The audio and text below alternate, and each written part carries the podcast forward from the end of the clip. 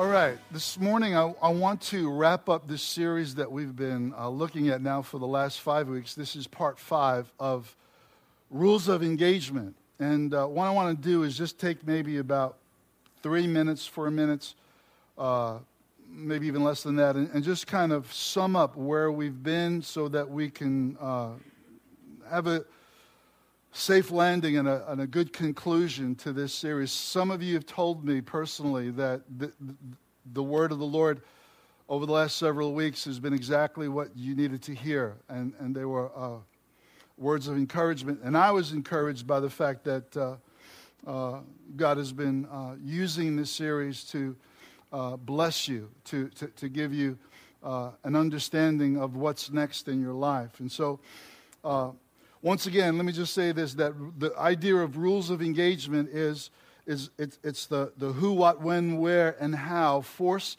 was to be applied in combat situations. And of course, the, con- the combat situations that we're talking about uh, is the good fight of faith.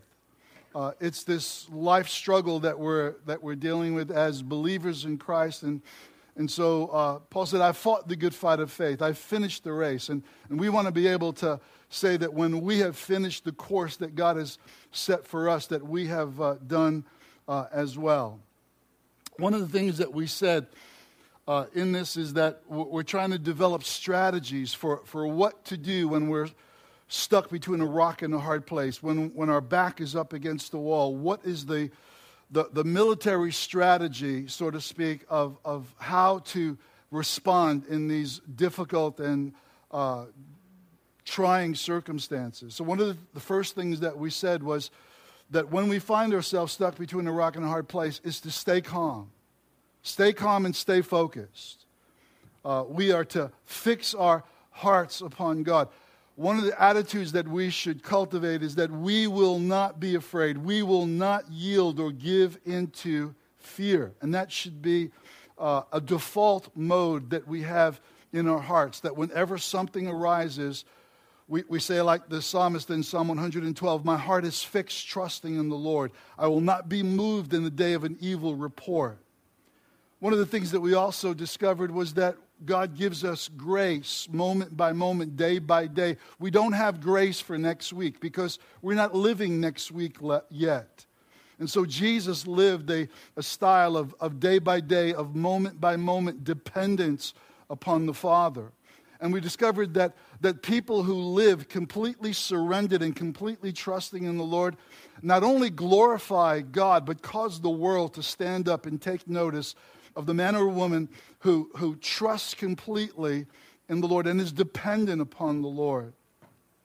We spoke about practicing the, the art of encouraging ourselves in the Lord. That is, speaking to our own soul the, the, the promises of God, like David, who said, Bless the Lord, O my soul, and all that is within me. Bless his holy name, directing your inner self to, to, to, to literally uh, be thankful to God, to, to express his, his benefits.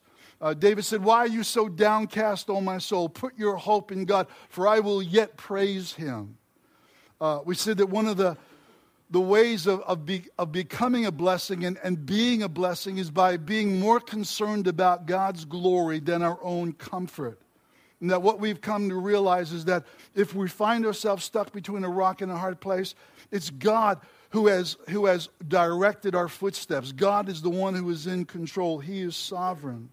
Another wise strategy that we discovered was that we are to be aware of the enemy's nature. We, we know Satan's devices, but our eyes are fixed on God. That we have a balanced world biblical view of the way things are. And, that, and, and what I mean by a balanced worldview uh, is, is I put it like this that, that we don't have an equal knowledge of Satan and an equal knowledge of God. That, that's not balanced. That's not the kind of balance I'm talking about. But the ratio is probably more like 50 to 1 that if Paul mentioned Satan about 10 times in Scripture and, and the devil about five times, out of the 15 times that he do, does mention the powers of darkness, there's about 500 verses in which Paul talks about Jesus Christ as the Lord. And so, to me, that is a Christ centered and that is a balanced kind of life that I want to have for me as, as, as well as it was for Paul. We spoke about guidance and, and looking to God for direction when we don't know what to do next, that our eyes are fixed on God. And, and we said it's like dancing. It's like, it's like t- two people dancing. One has to lead. If both try to lead, it's going to be awkward and, and disjointed. But, but when one submits and surrenders to the other, is attentive, is, is sensitive, is, is listening to God's still soft voice, we, we can dance with God and God will give us the necessary guidance that we need. And lastly, we said that we need to fix our eyes on the awesomeness of God. You know, we, we, we, we could literally, if you, if you take a dime, a thin dime, and, you, and you're outside and the sun is shining in its brightness, if you hold that little thin dime up close to your eye, you can literally block out the light of the sun. And here's the thing is that if we look and focus in on our problems and our circumstances and the difficulties that we're facing, we can literally block out the awesomeness of God who, who called the sun into existence, who, who holds the oceans in the crevices of his hands, who, who expanded the universe by the, by the measure of his arm, who, who calls the, the stars by name and the billions and billions of galaxies and, and billions of stars that are there. God knows them by name. So, so focus on the awesomeness of God. And when you do that, you, you begin to become, you begin to, to, to fill your mind with greater thoughts. As a man thinks in his heart, so is he.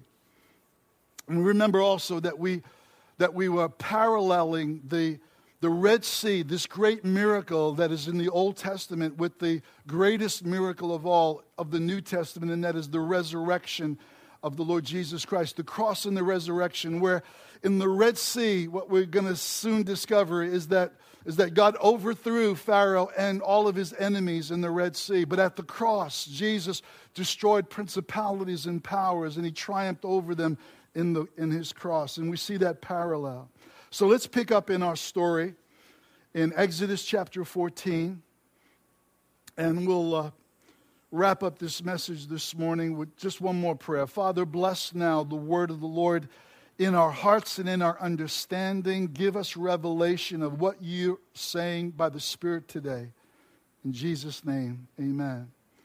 Verse 26 says, Then the Lord said to Moses, Stretch out your hand over the sea so that the waters may flow back over the Egyptians and their chariots and horsemen. Moses stretched out his hand over the sea, and at daybreak the sea went back to its place. The Egyptians were fleeing toward it, and the Lord swept them into the sea. The water flowed back over and back and covered the chariots and the horsemen. The entire army of Pharaoh that had followed the Israelites into the sea, not one of them survived. But the Israelites went through the sea on dry ground. Repeatedly, God wants us to know that, listen, the, the awesomeness of this miracle was not only that God divided the sea step by step. Remember, we spoke about that last week? He didn't do it all at once the way it was filmed on on uh, you know the Ten Commandments. It was as they put their trust in God. It was progressive. All that night long, the Lord caused a strong east wind to, to, to part the waters. And as they took a step of faith, and a step of faith, and a step of faith, so God opened up the Red Sea for them. But here's also a miracle. They walked on dry ground. They walked on solid ground. But when the Egyptians followed them, their wheels came off because their, their, their ground became soft. So how, how cool is that? Verse 30 says, That day the Lord saved Israel from the hands of the Egyptians, and Israel saw the Egyptians lying dead on the shore. And when the Israelites saw the great power the Lord displayed against the Egyptians, the people feared or revered the Lord, and they put their trust in him and Moses, his servant. What a sight that must have been. Having been chased by your enemies, now to see them as dead bodies just floating there in the water. You know, this miracle, right, has, has, has been presented to us, and, and we knew what the outcome was even before we began studying this, but, but it's such a powerful demonstration of the display of God's mighty power. Let's look at chapter 15 now. Just a couple of verses.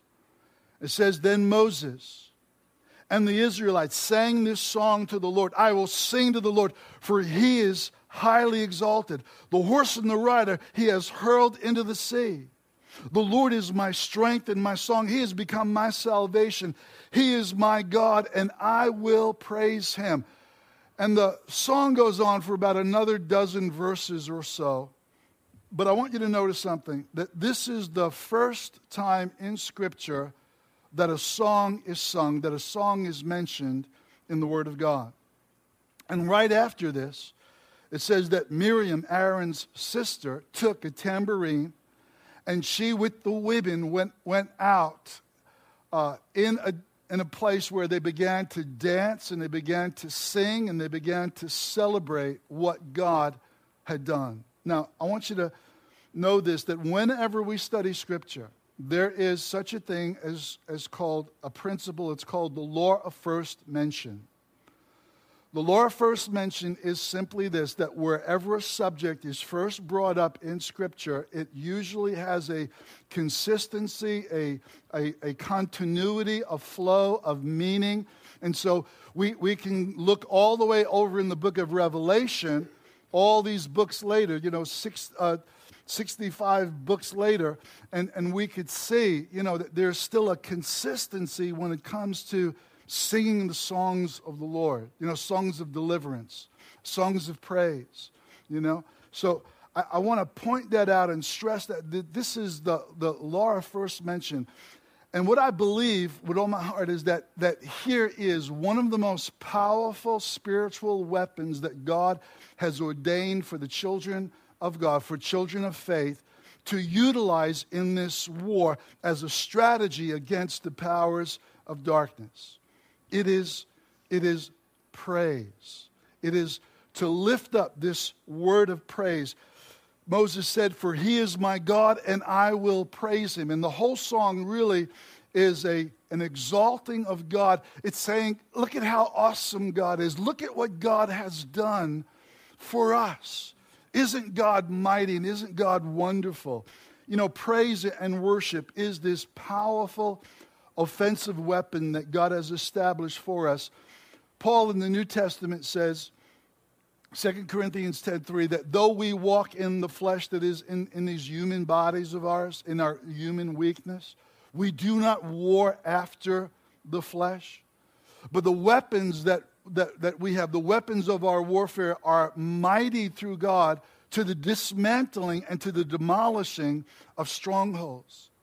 Paul says that we've got weapons, listen, spiritual weapons that are able to demolish strongholds. And the strongholds that Paul is talking about there are mindsets, they are imaginations, they are, they are thoughts. Remember, we said a couple of weeks ago that the battle is not in the circumstances that we face, but the battle really is taking place in the mind and the hearts of God's people.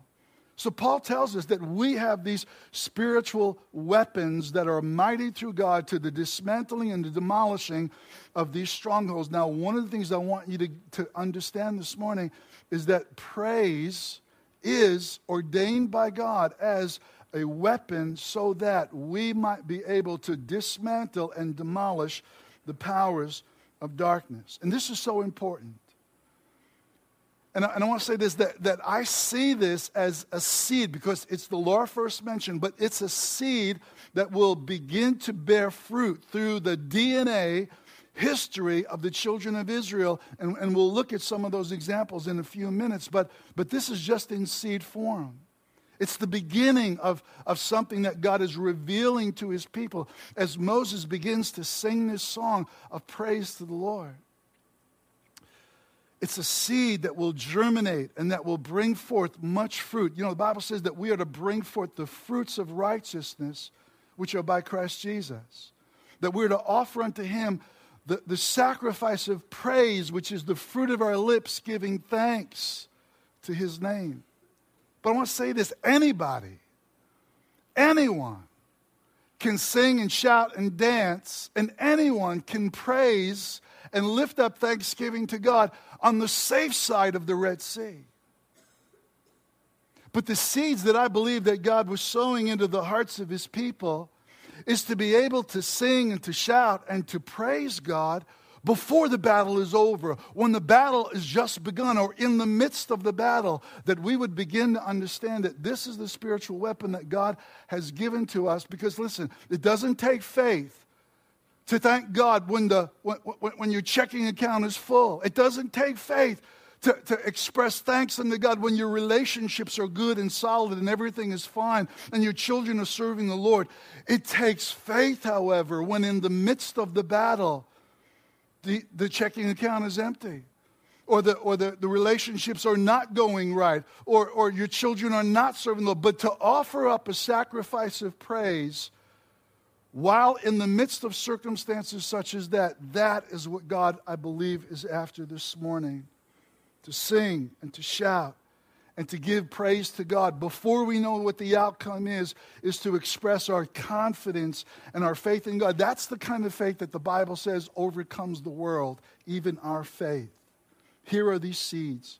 Let me give you a couple of, uh, of, of verses of Scripture as, as the progression of unfolding of this revelation over generations began to cement into the lives of the children of Israel. David, David was so, was so attuned to praise. Uh, David established what is called the Tabernacle of David, where, where they had a 24 hour a day. He had three different courses of musicians who all they did before the tabernacle of the Lord was to lift up praise unto God. Continually, they brought praise unto God 24 hours a day. And out of the abundance of that praise and worship came tremendous revelation. The fame of David and the fear of David spread to the nations of the earth.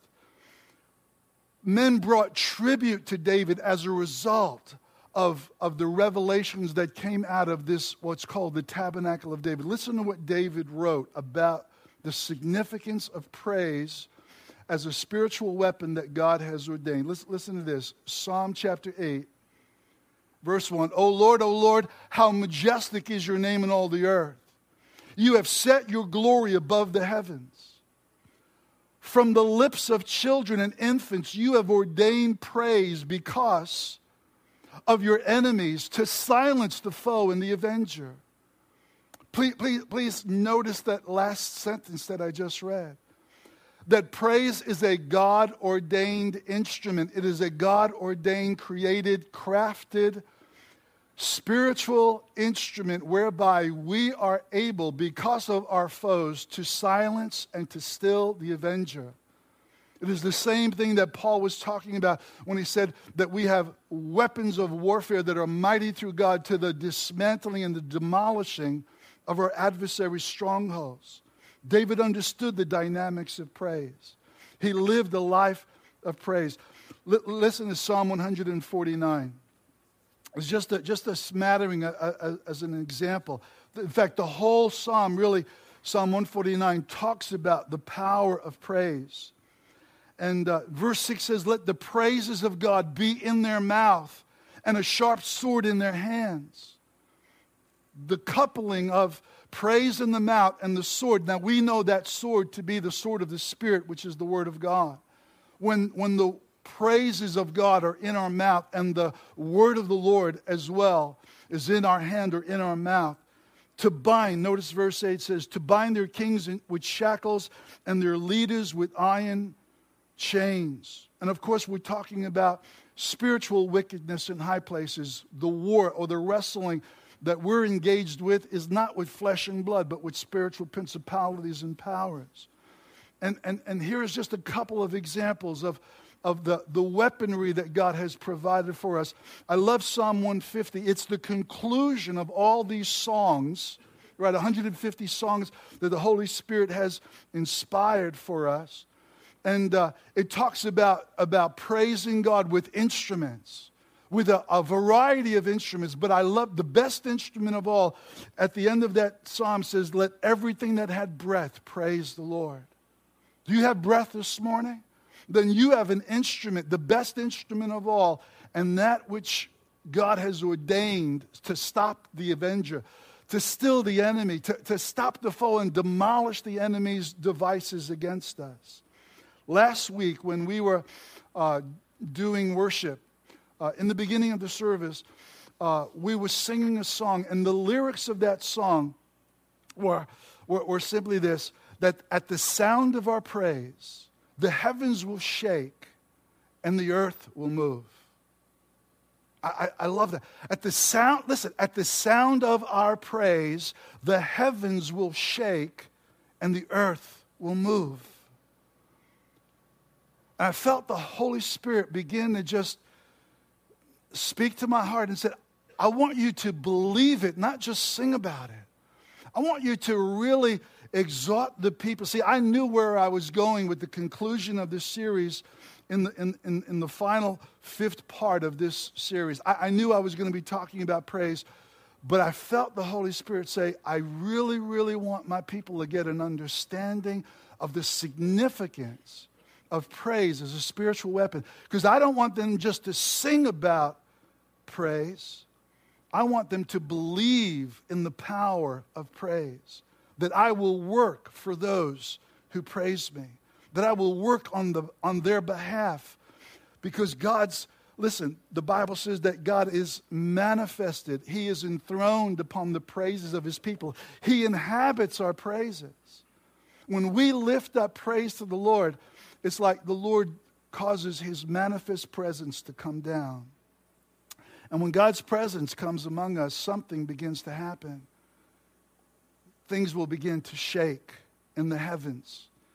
In, in, in Hebrews chapter 12, he says, Yet one more time I will shake not only the earth, but I'll shake the heavens as well. Well, that's where, that's where, we, that, that's where we will begin to see things breaking through, where, where we pray for an open heaven, where we pray for the release of, of captives from the, from the powers of darkness is a story of a, of a man who was uh, very large. Uh, he, he, was, he was, you know, he loved Christian people. He, he loved the fellowship with the people in his church. And, and oftentimes, you know, because he was so loving, people would invite him to their home. And, and, and he, would, he would reluctantly, he longed to be in the homes of other believers. But, but because he was such a large man and his frame was so big, he knew that they, they didn't have a chair in their home that could support his, his heaviness or his weight. And so he would look with longing to be able to enter in a fellowship with, with the people of God, but he could not because of his, of his weightiness and their insensitivity to the fact that they didn't have a chair for him to sit in. Now, you know, the, the, the Bible speaks about the glory of God. Did you know that the Bible speaks about the glory of God as the weightiness of God? God's weighty presence? You see, I believe that when God's presence shows up, unless we have prepared for Him a seat, then we've been insensitive to Him. Then, then, then, then there's, you see, that man in the story didn't want to injure anyone or himself. And so he, he refrained from coming into their presence.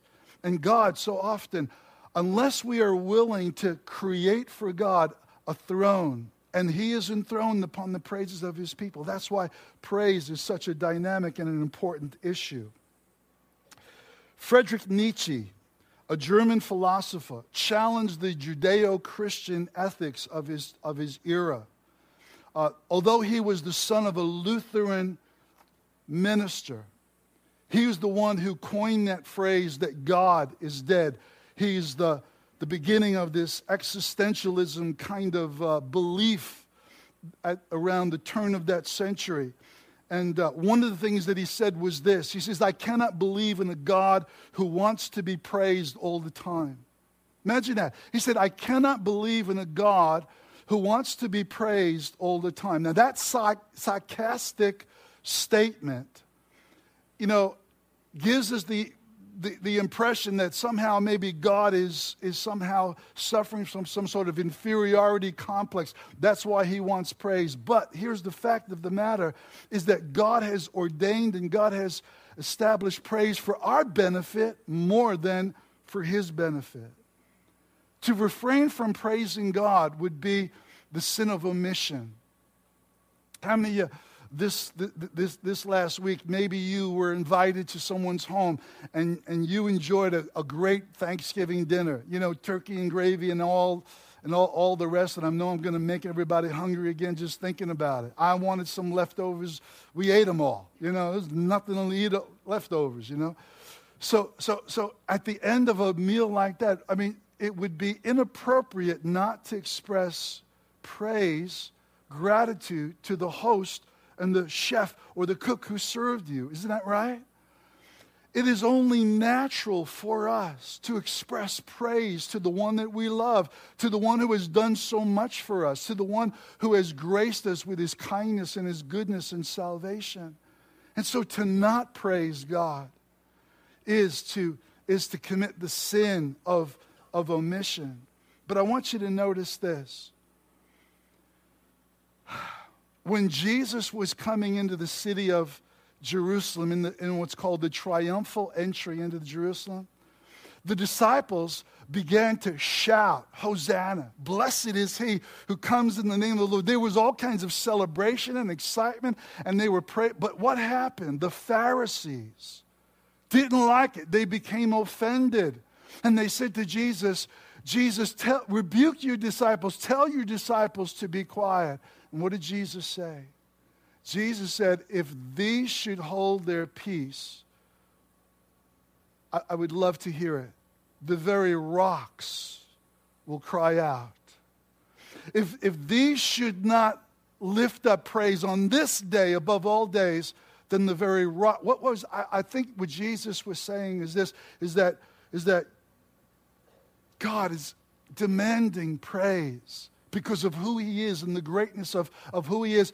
If you won't praise him, then God will raise up, even if he has to raise up the inanimate rocks with a voice to lift up praise unto God. And God is able to do that. You know, Lucifer, and one of the reasons why that religious spirit hates the expression of praise to God. Lucifer, I don't know if you know this, who is transformed into Satan, or I should say, deformed into Satan, was once the greatest worship leader in heaven. He was gifted with beauty and with wisdom. He literally had musical abilities that, that, that are beyond description. And he was praised for that. And he led the angels in adoration and worship to the Most High God. But something happened the jealousy, the, the, the envy, the, the pride that was in his heart. As iniquity was found in him, he began to steal the praises that belonged to God and to himself, wanting to be like the Most High God, wanting to establish his throne above the throne of God. And in that warfare that took place, listen, he was effective in the sense that one third of all the angels followed in the rebellion. Amazing. But that is one of the reasons why, listen, that Lucifer, Satan, hates the praises and tries to stifle and tries to oppress and tries to vex you and I from ever discovering the significance of praise as a spiritual weapon. Not after the fact, because anybody can sing his praises when we've seen the enemy destroyed. Anybody could sing his praises when the bank is full. Anybody could sing his praises when all of those things are going right in relationships and all these other things are, are, are okay in our life. But can you do it on the dangerous side of the Red Sea? Can you do it before you see, before you actually have the, the good news of what God has done, that you have confidence in the one who loves you and who is for you and not against you? Listen, centuries went by, and the seeds of what was sown at the Red Sea began to flourish and they began to bring forth fruit. A good king by the name of Jehoshaphat, a godly king, found himself in the very same situation that Moses and the Israelites found themselves stuck between a rock and a hard place. What were they going to do? Three nations outnumbering Israel came against Jerusalem to destroy it. Three nations fortified agreed that, that, that Jerusalem had to fall. And so they came and they declared war against Jehoshaphat. I, lo- I love the scripture. It says that Jehoshaphat called the people together for prayer and fasting and to seek the God of heaven. And, and, and, and in this prayer, he, he, he kind of reminds God of his promises, which is something that we should be doing. Whenever we pray, we need to remind God of what God has promised. Not that God is reluctant, but that that's what God requires of us. That we put him in remembrance of his word, and it gives us hope when we do so. But I love this Second Chronicles 20, verse 12. In the midst of his prayer, this is what, this is what Jehoshaphat says. He says, We have no power to face this vast army that is attacking us. That's just being absolutely honest. He's acknowledging his weakness. Know your enemy, but fix your eyes on God. Same scenario. We do not know what to do, but our eyes are on you. Then the Spirit of the Lord came upon one of the young men who said, You will not have to fight this battle. Take your positions, stand firm, and see the deliverance the Lord will give you. Do not be afraid. Do not be discouraged. Sound familiar? It is almost the identical words that Moses said to the children of Israel when he said, Do not be afraid. Do not be discouraged, but only stand still and you will see the salvation of the Lord. Those seeds that were sown by the Red Sea centuries before are now bringing forth fruit now in another generation. And here's the word of the Lord says, Go out and face them tomorrow. The Lord will be with you. Then Jehoshaphat, having heard the word of the Lord by this young man as the Spirit of God came upon him, Jehoshaphat bowed his face to the ground, and all the people of Judah and Jerusalem fell down in worship before the Lord. Then some of the Levites stood up and they praised the Lord, the God of Israel, with a, notice, a soft voice. No, they praised the Lord with a very loud voice. There was an exuberance of praise that was lifted up. Suddenly, they begin to tap into something that would now become for them their strategy against their, this army that outnumbered them and this army that outpowered them. They began to unleash the power of praise. And when did it start? before the battle took place. Even while they were being threatened by their enemy, they began to praise God. They, they heard the word of the Lord. And having heard the word of the Lord, they began to release the strategy. And that became the strategy. L- listen to what Jehoshaphat says, verse 21. So Jehoshaphat appointed men to sing to the Lord to praise him for the splendor of his holiness as they went out at the head of the army, saying, Give thanks to the Lord, for his love endures forever. And as they began to sing and praise, the Lord set ambushes against them, and they were defeated. And when they came to the location where they, they found nothing but dead bodies. Sound familiar to you? As they're singing and as they're praising God, and when they show up to the battle, they find nothing but dead bodies. Now, apparently, what happens, and you could read that for yourself, is that they began to fight against themselves. Praise began to release a confusion upon them to the point where one nation began to fight against another. And when the two nations defeated the one nation, then they began to fight against each other. What the enemy meant for evil, God brought about for good. You know, it took them, listen, it took them three days to gather up all of the spoils of all the valuables that were left there because of the, the dead bodies of those dead soldiers that were there. But this became their strategy. i tell you what, that story has been repeated in scriptures, even in the New Testament, when in Acts chapter 4, Paul, I'm sorry, Peter and John are beaten, imprisoned, and then released, and they go back to their, to their group and they get together and they have a worship service. And as they're beginning to worship the Lord, they begin to pray. And as they began to pray, the Bible says that the ground upon which they were standing, the place in which they were gathering, began to shake. And they were all filled with the Spirit, and they spoke the word of God with boldness. The gates of hell could not prevail against them. Many of you probably already thinking about Acts chapter 16. Paul and Silas are beaten, they're tortured, they're put in the innermost prison. But at midnight, the Bible says, they began to sing songs and hymns and praise unto God.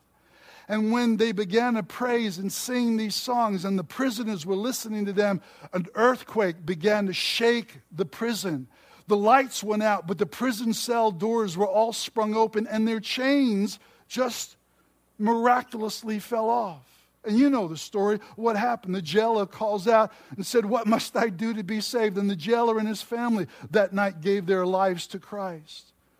God works through the power of praise.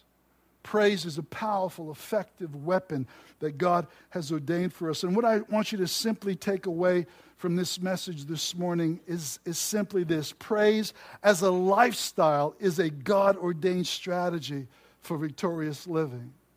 I'm not just talking about praising when, when we are gathered together and singing songs, I'm talking about praise as a lifestyle. David said, I will bless the Lord at all times. His praise will continually be in my mouth. Seven times in the day, I will lift up praise unto the Lord. Let this message sink down into your hearts that God has already provided for us the victory. And when we realize that, even when we're walking through it, even when we're going through the valley of the shadow of death, we will not fear because God is with us. And because God is with us and for us, therefore, who can be against us? Let me close with this. In 1815 in London, the people of London all night long were living in fear and dread. That which they had feared the most had seemingly come upon them. Let me say it again. That which they had feared the most had seemingly come upon them. Great battle was taking place. Wellington against Napoleon. In a place in Belgium called Waterloo. And they were waiting with anticipation for the, for the news of how the battle went. Their, their destiny depended upon the success of, of Wellington. Would Napoleon now invade England? in his quest for power. And so as they waited, you know, back in the day, uh, they didn't have the kind of communication. I mean, could you believe it? They lived without the internet, Twitter, Twitter, Twitter, Twitter. No, if, if, you have, if you have a Twitter, you tweet, you know, however that goes. You know, I mean, how did they live without, without cell phones, you know? But they didn't even have telegraphs back in the day. In 1815, the way in which they communicated their messages was by, was by flagmen. At different stations along the coast of, of England, they would send out these letters, you know, like Morse code, but through flag signals. Amazing, right? Isn't that cool?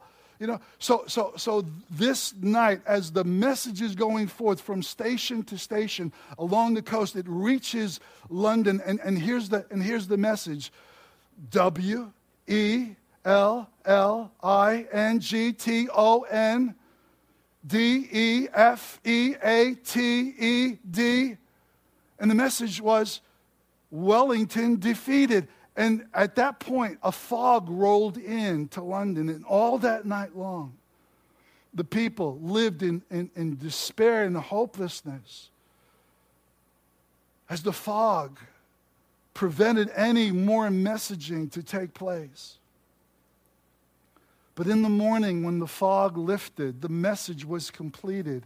It was Wellington defeated the enemy. Listen, I know of nothing. I, I know of nothing that lifts the fog of fear and dread and hopelessness more than the power of praise that when we've dis- determined to live a lifestyle of praise where we, I will not fear, but I will trust in God. And here's the evidence of my trust in God I'm going to praise Him. with all of my being, with all of my heart, with all, with all that is within me, with hands lifted up, with hearts surrendered unto Him. Listen, the life, I said this earlier, the life that is completely dependent upon God is a life that not only glorifies God, but causes the world to stand up and take notice. That's what God wants from us. One of the greatest strategies that we can have is to live a lifestyle of praise. It will lead to a victorious lifestyle. Let me just close with this that Jesus himself, you know, many of us know that Jesus from the cross quoted Psalm 22, but if you read the whole of Psalm 22, it doesn't end with sorrow or with, I feel like I've been forsaken. It ends with praise. I will yet praise you in the midst of the congregation of the great. And, and, and there prophetically, Jesus is talking about releasing praise. He lived a life just like I'm talking about, a life of praise unto God. And that's what God wants from us. Let's pray. Father, I thank you this morning for the truth of your word, oh God, Lord, that sets us free. You said, You shall know the truth, and the truth shall set men free. Whom the Son has made free is free indeed. I pray this morning, Father, that we would be set free to worship, set free to live that lifestyle of praise. Set free, Lord God, because the enemy wants to oppress us. He wants to roll in the fog of, of unbelief and doubt and hopelessness and fear. But God, nothing lifts that fog of fear like the power of praise. I thank you, Father, that your word says that out of the mouth of children and infants, you've ordained praise to demolish and to destroy the works of the enemy. And so we thank you, Father, for the revelation of this word. Let's all stand together as we worship him one more time this morning.